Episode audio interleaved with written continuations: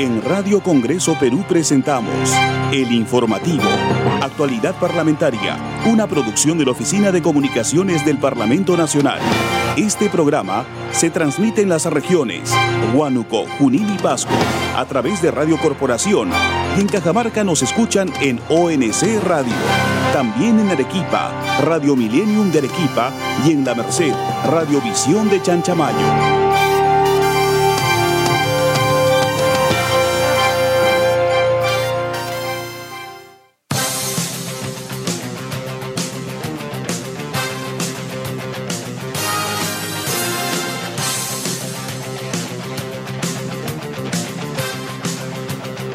¿Cómo están? Bienvenidos al programa Actualidad Parlamentaria. Les saluda Carlos Alvarado y estas son las principales noticias. El presidente del Congreso de la República, Pedro Olaechea, consideró que los miembros del Tribunal Constitucional están frente a una decisión histórica cuando resuelvan la demanda competencial planteada por el Parlamento Nacional. Dijo que como máximo representante de este poder del Estado va a cumplir con lo que establece la Carta Magna en la defensa del fuero congresal.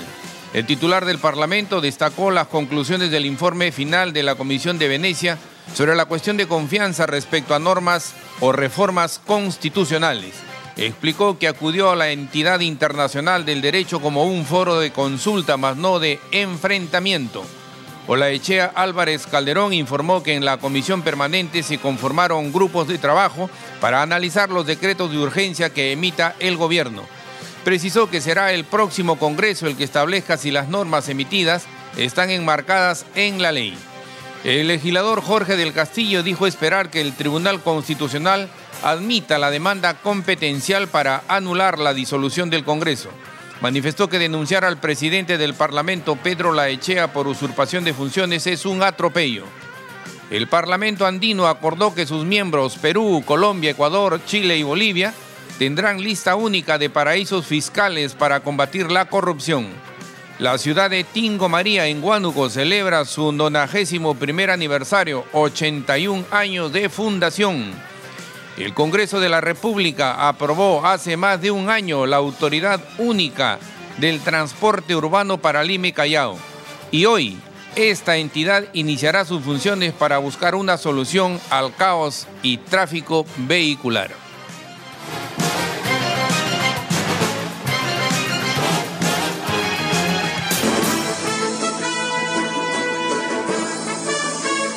Desarrollamos noticias en Radio Congreso Perú. El presidente del Congreso de la República, Pedro Olaechea, consideró que los miembros del Tribunal Constitucional están frente a una decisión histórica cuando resuelvan la demanda competencial planteada por el Parlamento Nacional. Destacó también las conclusiones del informe final de la Comisión de Venecia sobre la cuestión de confianza respecto a reformas constitucionales. Escuchemos el Tribunal Constitucional frente a sí.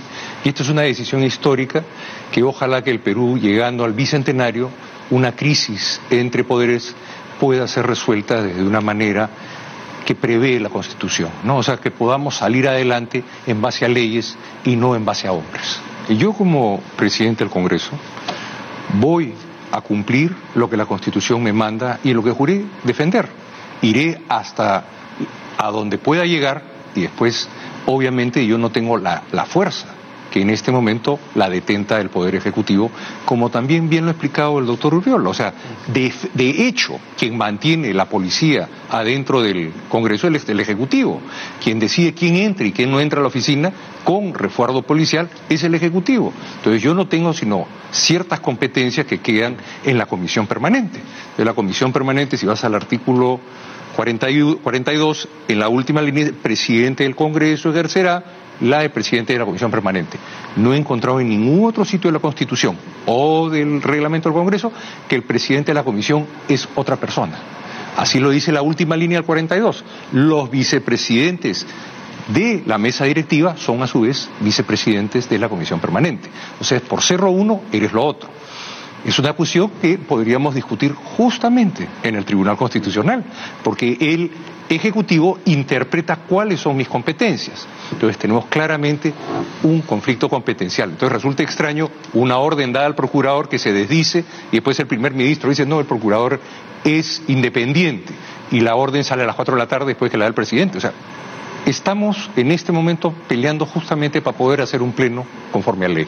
Sí. O sea, yo creo que en este momento lo que corresponde seriamente es ir ante el Tribunal Constitucional y plantear esta demanda competencial en la que nosotros pedimos que se nos devuelvan las atribuciones que nos han retirado de manera inconstitucional. Esa es nuestra posición y la vamos a defender. Entonces, salir a hacer manifestaciones de otro tipo, personalmente no veo que vienen ni aportan. Lo que es interesante es lo que ha venido justamente de Venecia. Venecia tienes que acordar que nosotros pedimos opinión a Venecia el 17 de agosto y en la carta que, enviamos, justamente lo que señalamos, y te lo, lo voy a leer, es nos preocupa que el Poder Ejecutivo recurra nuevamente a la cuestión de confianza para forzar su aprobación. Entonces, ya cuando yo asumo la presidencia, nosotros comenzamos a ver que se venía una tendencia de generar un mecanismo que no estaba realmente planeado para eso. Entonces venía la discusión de que si es que los temas constitucionales eran atribución exclusiva del Congreso. Cuando se genera la cuestión de competencia, se entiende que es para la gestión propia del Ejecutivo. Me das la plata, me das la ley que necesito para gestionar, pero no para temas que requieren, como bien lo ha ratificado hoy día la Comisión de Venecia, para que sean temas que tengan que estudiarse, que no son temas que pueden tener plazos, como decía primero el, señor Ceballos, primero que fue impropio ir a hablar a la Comisión de Venecia, de la cual somos signatarios, y lo que pedíamos era un consejo hubiese sido mucho más interesante que el Ejecutivo se junte con nosotros y busquemos una solución dentro de la Comisión de Venecia, como hacen los países que están adscritos a la misma. O sea, se busca un foro de consulta, no era un foro de enfrentamiento. Ellos lo sabían. Entonces, con decirnos, doctor Ceballos, que esto era impropio siendo ministro de Justicia.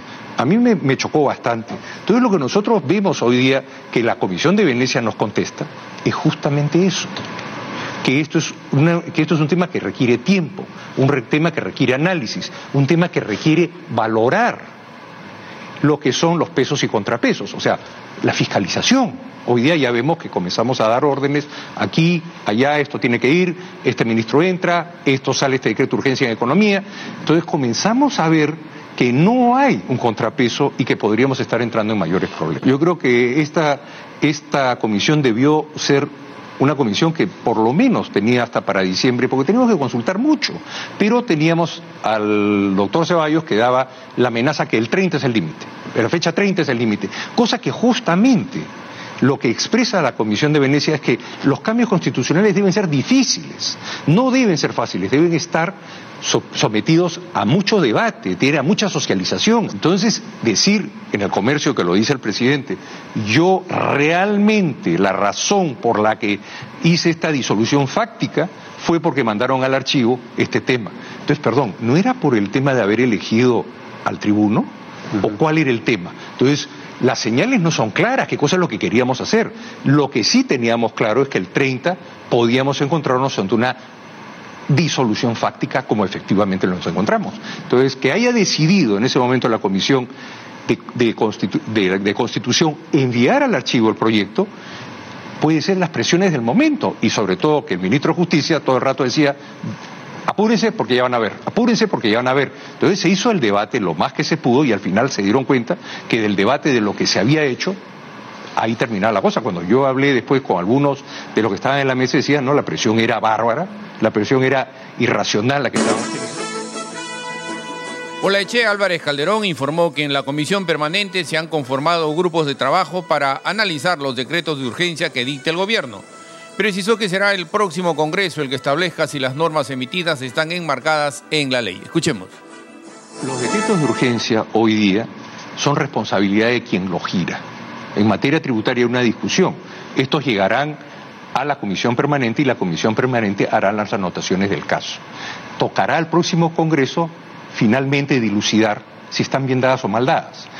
El riesgo cuando tienes un decreto de urgencia y eres ministro, yo he sido ministro de PPK, es que tú eres responsable por el tema. Obviamente es nuestra responsabilidad, hoy día hemos montado justamente tres comisiones con los grupos de trabajo para hacer un análisis real de cada norma, de cada, norma, una que sea los temas constitucionales, uno que sea los temas eh, de justicia, el otro los temas económicos, los temas presupuestales y otra comisión que va a analizar el resto de los temas. Entonces lo que tenemos que ver en la comisión permanente es que eventualmente lo que nosotros vamos a tener que anotar al proyecto del decreto de urgencia es cuál es el parecer de la comisión permanente y si se han cumplido o no se han cumplido las obligaciones pertinentes de la ley y tocará al próximo Congreso resolverlo en caso que nosotros... Pero ustedes pueden pronunciarse al respecto en voz alta en este momento. Obviamente, obviamente hay una discusión ahorita sobre justamente la ley del libro, ¿no? Ah, si es que es posible, bueno, estás dando al final del día, entonces es discutible, eso tendrá que analizarse y tendrá que hacerse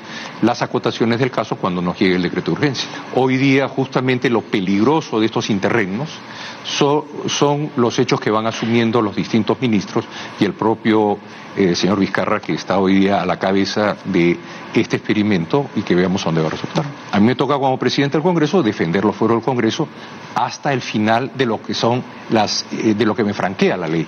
Una vez eso se acabó, no hay más que hacer. O sea, no voy a poder inventar procedimientos nuevos ni hacer procesos que no existen. Pero a mí me toca, sobre una disolución fáctica, negarme a ella y, obviamente, solicitar al Tribunal Constitucional que me devuelva las competencias que inconstitucionalmente me han sido retiradas. Pretender salir a la calle y golpear a un subteniente de policía si ese señor está siguiendo órdenes de un tercero, no tiene sentido.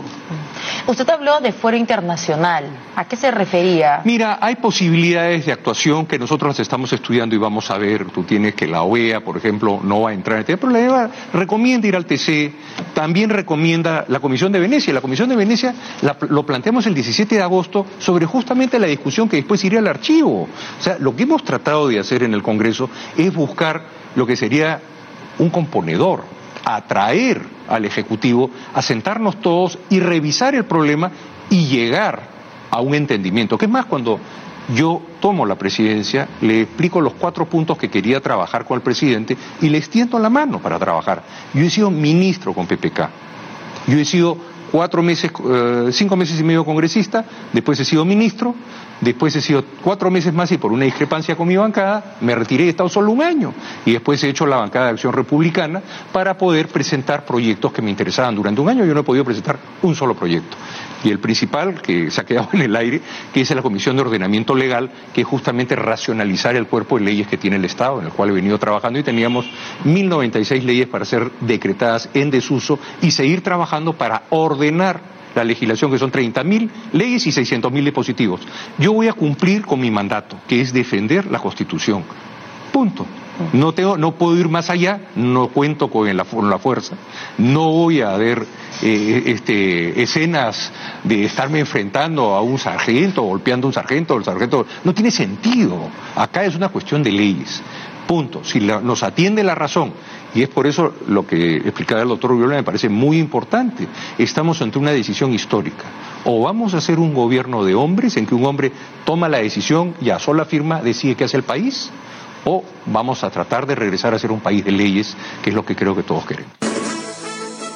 El legislador Jorge del Castillo dijo esperar que el Tribunal Constitucional admita la demanda competencial para anular la disolución del Congreso. Manifestó que denunciar al presidente del Parlamento, Pedro Laechea, por usurpación de funciones es un atropello. Escuchemos.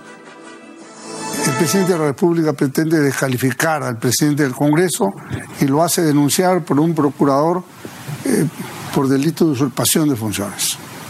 Yo tengo aquí el reglamento del Congreso, que es una ley el reglamento del Congreso es ley, no, es un reglamento cualquiera. Y esta ley, en su artículo 42, dice que la comisión permanente está presidida por el presidente del Congreso. Una cosa es requisito para hacer la otra.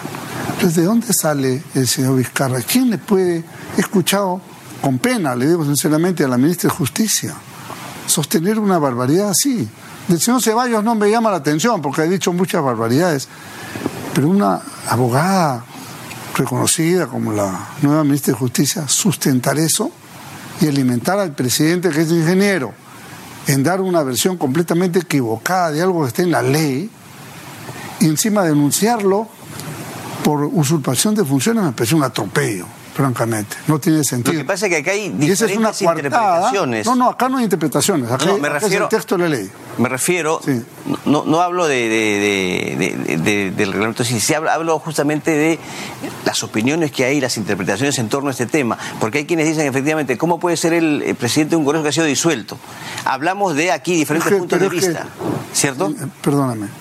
En este interregno, el Congreso está abierto, está, no, dejan entrar por supuesto, pero va a la comisión permanente. ¿Quién la preside? El señor Lachea. ¿Por qué? Por ser presidente del Congreso. Eso existe. La prueba es que sesiona, se reúne, la policía deja pasar a los miembros de la comisión permanente actuando de manera prepotente contra otros ciudadanos.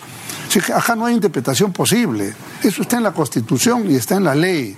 Decir una cosa distinta es una, una cosa maliciosa a propósito, no tiene sentido, es mala fe. Entonces, no dudemos de que existe el Congreso. En la estructura de lo que se llama la Comisión Permanente del Congreso, presidida por el presidente del Congreso.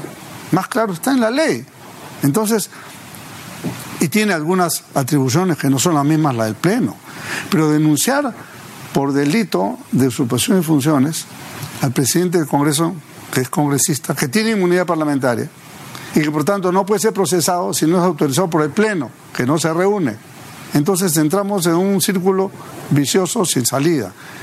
Cuando el presidente lo que tiene que hacer, me refiero al presidente de la República, en este momento yo diría que es el presidente inconstitucional de la República, lo que tiene que hacer el señor Vizcarra es más bien buscar consensos entre peruanos y no echar leña al fuego de más bronca, más peleas. Eso no tiene sentido. ¿A dónde queremos llegar? ¿Bajo qué figura debe buscar este consenso? Se hablaba mucho de la posibilidad de una, de una o, o de la necesidad, mejor dicho, de una, de una reunión entre los dos, entre Vizcarra y Olechea. Puede ser. ¿Le parece una buena idea? Bueno, es, es posible. Eh, el señor Lachea abrió esa, esa puerta, el señor Vizcarra no, no la respondió con la cortesía del caso, pero, pero también pueden ser los partidos políticos, pueden ser una serie de otras personas este, eh, que, que tomen una iniciativa, pero creo que la iniciativa principal está en, manos del presidente de la República, que ya pare esta pelea permanente que no lleva al Perú a nada. Entonces, sigue peleando. O sea, todo el mundo suponía de que, oiga, bueno, que bueno, ya va a gobernar, ya no hay oposición, ya hay una obstrucción, como él dice. Pero él quiere seguir peleando, ¿no? Y ataca de esa manera innoble al presidente del Congreso. El presidente de la República también ha dicho ayer que, en su opinión, debería aplicarse la prohibición de la reelección en el año 2020. Eh, ¿Cree usted que el presidente ha sido prudente en este tipo de declaraciones pues, o, o- puede- o- o es algún tipo de presión? ¿Puede, puede, puede parecer como presión al jurado? Fíjese, el jurado es autónomo y espero que se maneje con esa autonomía. Y en cierta forma lo ha hecho cuando ha dado las reglas electorales. ¿no? Estas normas que tanto no se aplican, ¿no? Ok. Eh, sí es que yo creo que la, el comentario del presidente es impertinente. Creo que el señor presidente de la República se siente que él es la autoridad que puede estar sobre todo el mundo. No, no es así. Acá hay- hay un principio de separación de poderes, de respeto guardan respetos. Creo que eso es lo que tiene que hacer. Porque si no, está influyendo, claro, porque él sabe que si hay alguna reelección y si alguno sale reelecto, ¿no? Es como diciendo, mira, te estás equivocando en este, en este asunto. Pero, las votaciones son individuales finalmente, ¿no? O sea, eh, yo creo que es uno de los más graves errores políticos cometidos Claro, bajo el aplauso de mucha gente, pero es un error político impedir la reelección. Porque finalmente es una decisión del ciudadano. Aquí esta prohibición le está prohibiendo al ciudadano, oiga, yo creo que este es bueno y quiero que siga. No, tú no puedes hacer que siga. Me parece absurdo. Si está en la libertad de cada ciudadano decir, oye, este sí, este no. ¿Cuál es su expectativa con Además, relación- usted sabe que el nivel de reelección era bajísimo, ¿no? Sí. ¿Cuál es su opinión, cuál es su expectativa eh, con relación a lo que va a decidir el Tribunal Constitucional sobre la demanda competencial? Eh, ¿Admisión o no? Bueno, la tiene que admitir. La tiene que admitir porque yo no creo que... lo- ¿Confía usted en este Tribunal por Constitucional? supuesto, Porque- ¿Cómo no voy a confiar? Fíjese, son abogados, son gente informada, podrán tener sus sesgos, lo que usted quiera. Pero una cosa tan elemental, tan elemental, como la personería del señor Olachea no puede ser pues recusada, no puede ser desconocida. Sería absurdo. Eso, eso sería poner el Tribunal Constitucional ya bajo el aparente control del gobierno. ¿no? O sea, el presidente de la República dice usurpación, ellos le hacen caso. Fíjese, Irín, Y hay opiniones de dos, de dos, perdón, de dos magistrados sobre particular, sobre que el señor Olechea no es competente, diríamos. Entonces, si han opinado, deberían abstenerse. Y sobre la demanda competencial planteada por el presidente del Congreso de la República, Pedro Olaechea, ante el Tribunal Constitucional, tenemos un informe que ha preparado nuestro colega Luis Maguiña. Escuchemos.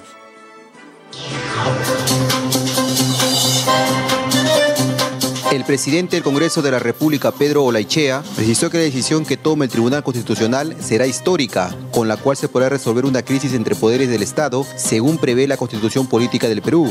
El titular del Parlamento dio este pronunciamiento luego de conocer la convocatoria a sesión a los miembros del Tribunal Constitucional para este jueves 17 de octubre, donde se someterá la admisión a trámite de la demanda competencial promovida por el Congreso de la República. Me parece importante que justamente la razón por la que nosotros hemos hecho el planteo competencial y escuchando justamente al doctor Urbiola me parece que claramente ha explicado los extremos que tiene el Tribunal Constitucional frente a sí. Y esto es una decisión histórica que ojalá que el Perú, llegando al bicentenario, una crisis entre poderes pueda ser resuelta de una manera que prevé la Constitución, ¿no? O sea, que podamos salir adelante en base a leyes y no en base a hombres. Más adelante, Olaichea Álvarez Calderón enfatizó que como presidente legislativo cumplirá con lo que manda la Constitución y llegará hasta las últimas instancias. Yo como presidente del Congreso voy a cumplir lo que la Constitución me manda y lo que juré defender. Iré hasta a donde pueda llegar y después, obviamente, yo no tengo la, la fuerza que en este momento la detenta el Poder Ejecutivo, como también bien lo ha explicado el doctor Urriola. O sea, de,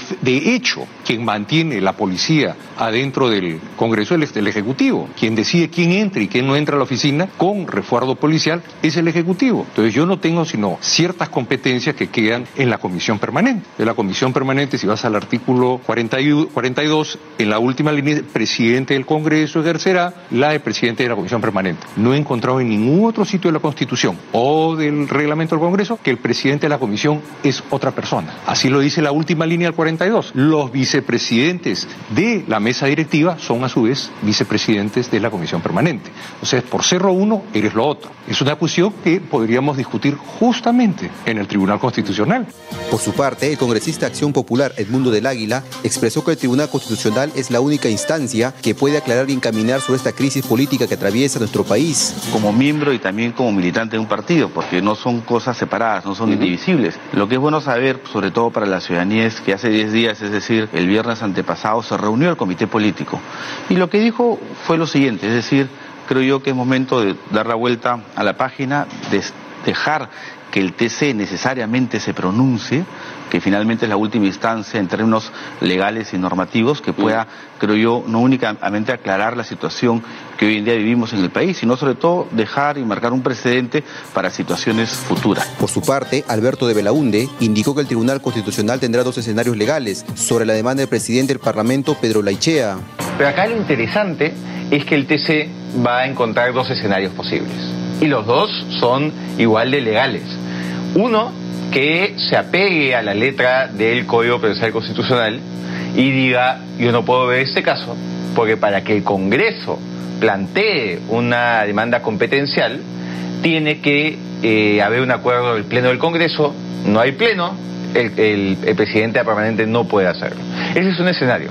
El otro escenario es que eh, aprovechen el artículo tercero del Código Procesal Constitucional, donde se diseñan principios, y hay un principio donde dice, mira, los formalismos no te pueden llevar a no ver el fondo de un tema que sí tenga relevancia constitucional.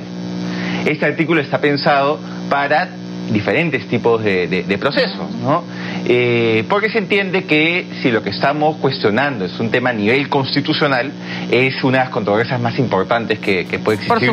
Para el aprista Mauricio Mulder, es muy difícil que el Tribunal Constitucional le dé la razón al titular del Parlamento. Yo no espero nada, sinceramente, ¿ah? soy eh, escéptico al respecto. Si el Tribunal Constitucional fallase, que no lo va a hacer, hay cuatro miembros del tribunal que deberían incluso hasta inhibirse y tienen una posición política tomada que van a impedir que los otros tres puedan tomar una decisión mayoritaria. Pero digamos que toman la decisión de, muy bien, el Congreso tiene la razón, esto ha sido ilegal. ¿Tú crees que el señor Vizcarra va a aceptar que el Congreso se vuelva a reunir? No, ya hizo el golpe, ya, ya avanzó. Presentará recursos, dirá que va a la Corte Interespacial o lo que fuera, pero no lo va a permitir porque él ha hecho un golpe de Estado. Él ha hecho su interpretación fáctica, él eh, y no quiere que además el Tribunal Constitucional incorpore a la persona que legítimamente fue elegido, el señor Ortiz Ceballos, y por lo tanto no va a ceder un paso. Su asesor principal, el señor Maximiliano Aguiar, ha declarado en Argentina de que él es el principal impulsor de la medida. Él, el señor Maximiliano Aguiar. A mí me han llamado periódicos de Argentina a preguntarme sobre ese tema. Entonces quiere decir que lo que hay es un golpe, pues. Lo que pasa es que está disfrazadito. El Tribunal Constitucional revisará este jueves 7 de octubre el pedido del abogado Gonzalo Ortiz de Ceballos para incorporarse a este organismo, además de si admite o no la demanda competencial que presentó Pedro Laichea, presidente del Parlamento, sobre la disolución del Congreso dispuesta por el mandatario Martín Vizcarra. Luis Maguiña, Radio Congreso Perú.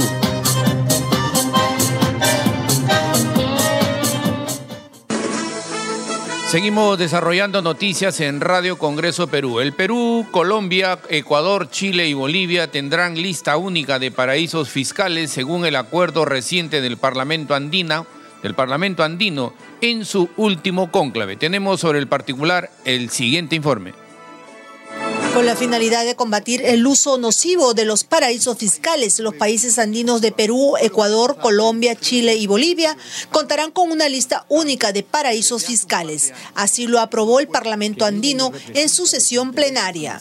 Dicho listado identificará a las naciones que brindan incentivos nocivos y altos niveles de secretismo que facilitan erosión fiscal y por ende la reducción o el no pago de impuestos en los países donde se desarrolla la actividad económica. Es considerado como paraíso fiscal un país que impone un impuesto bajo o nulo, siendo este territorio utilizado por las corporaciones y por personas para evitar el pago de impuestos.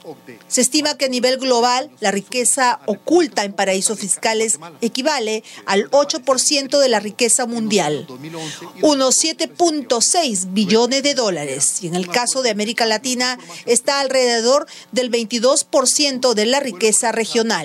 Señalar que el Perú asumió la presidencia del Parlamento andino para el periodo 2019-2020. Hoy se conmemora el Día Internacional de las Mujeres Rurales. Sobre el tema tenemos el siguiente informe. Escuchemos. De un tiempo a esta parte, la mujer rural ha tenido un papel decisivo en el desarrollo, la seguridad alimentaria y la erradicación de la pobreza. Es por ello que en el Día Internacional de las Mujeres Rurales es fundamental reconocer su rol dentro del desarrollo rural y en especial la agricultura familiar.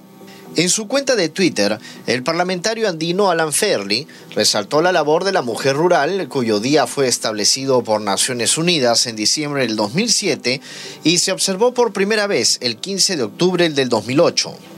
Según la ONU, las mujeres rurales representan más de un tercio de la población mundial y el 43% se dedican a la mano de obra agrícola.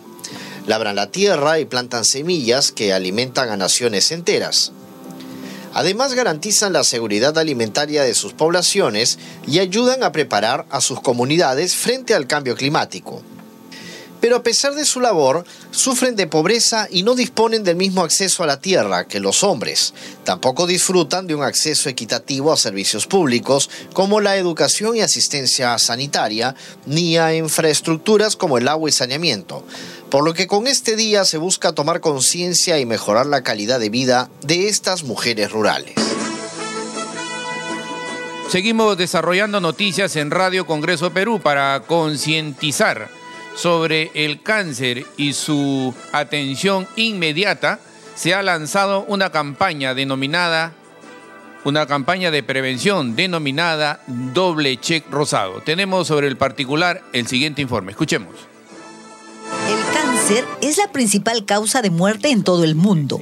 En el 2015 se atribuyeron a esta enfermedad más de 8 millones de defunciones por diversas neoplasias, siendo las principales el cáncer pulmonar, hepático, colorectal, gástrico y mamario y el Perú cerraría el 2019 con 66 mil nuevos casos de cáncer, especialmente por el escaso sentido de prevención de nuestra población.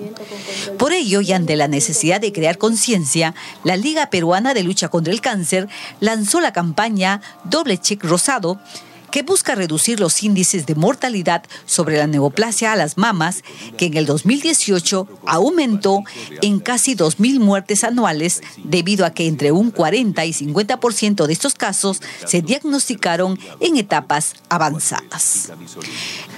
Según datos de la Liga Peruana de Lucha contra el Cáncer, al año se presentan casi 7.000 nuevos casos de este tipo de cáncer. En el 2018, gracias a la detección en etapa primaria, 509 personas se salvaron de morir.